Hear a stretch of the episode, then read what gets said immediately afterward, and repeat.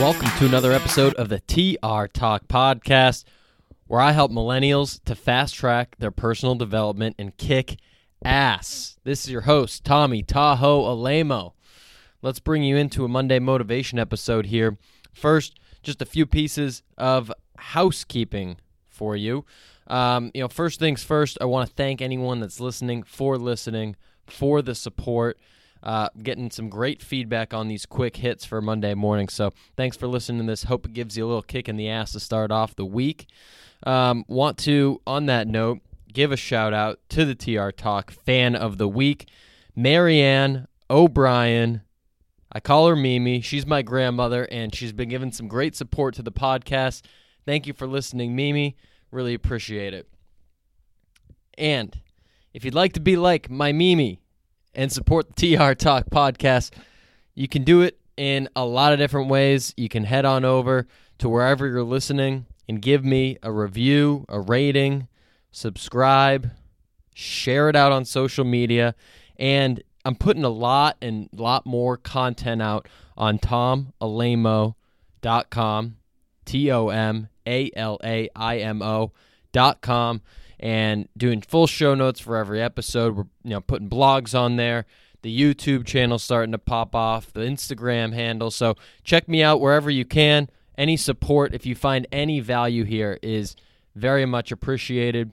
Doing this on a Saturday at 9:08 in the morning, and it's what I do in the mornings in the evenings on the weekends, and I absolutely love it. So if you found any value, please show some love any way you can.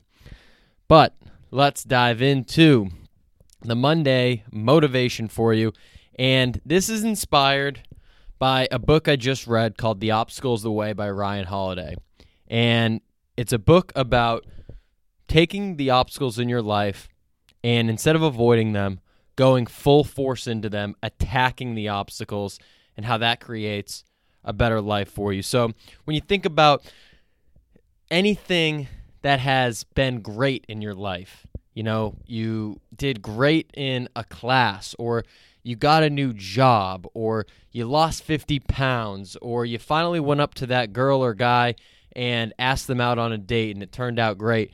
It, it's always the riskier, the things that take more effort uh, that cause the best return. You know, the greater the effort, the sweeter the reward. But when you're climbing that mountain, it sucks. When you're putting in the extra hours and you actually are doing the work, that part is just not fun. Uh, and especially when you have hurdles. So, Ryan recommends that you break it down into three actions, right? So, the first is your perception of the obstacle, right? So, how do you draw meaning to the actions in your life? Jordan Belfort told us that when he was 23, he went bankrupt. And it, the reason why he didn't stay bankrupt and he ended up making, you know, millions and millions of dollars is that he changed how he applied the meaning to that event. Right? So the average person might say, "Man, I went bankrupt. I'm not fit to be an entrepreneur. I suck at sales. I'm going to go uh, you know, be whatever and give up on my dreams." Or like Jordan, he could have said, I am an entrepreneur. I'm a great salesperson.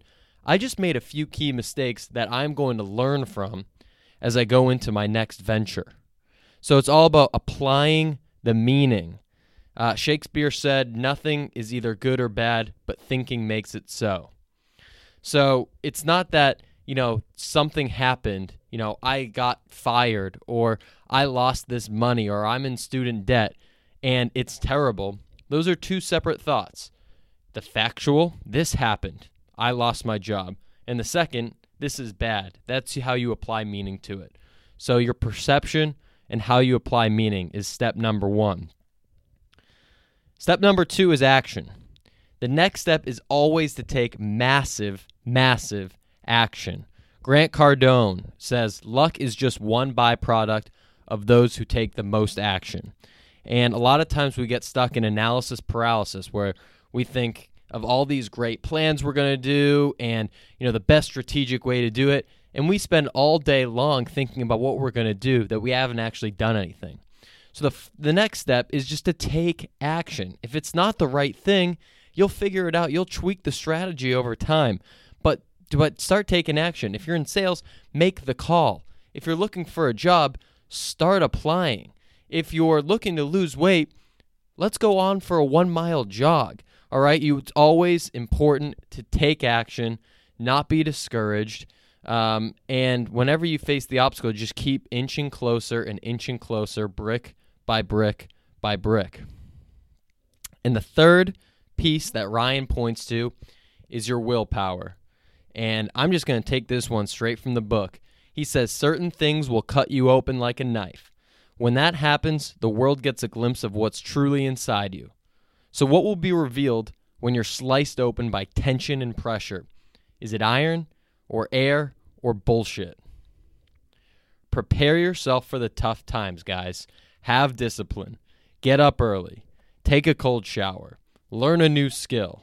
Your ironclad willpower is going to come in handy. It may not be today, it may not be tomorrow, but when that big obstacle comes up against you, it's going to come in handy because you've developed the willpower and the internal strength for years and years and years. It's all about 1% every single day. Just get a little bit better.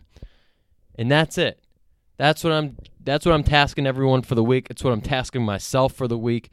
Find what is what's holding you back. I ask everyone in these interviews. I think every single person, what is one thing that's holding you back from reaching the next level? Find what that thing is and use the three tips from my good friend Ryan Holiday. How are we perceiving it? Start taking action and have the willpower to push through. I hope everyone here has an amazing week. I hope you get after it. And if you're tackling your obstacle and this works, let me know. Give me a shout on social media, shoot me an email, stop me out in the street. I'd love to hear from you. Until then, I'm out.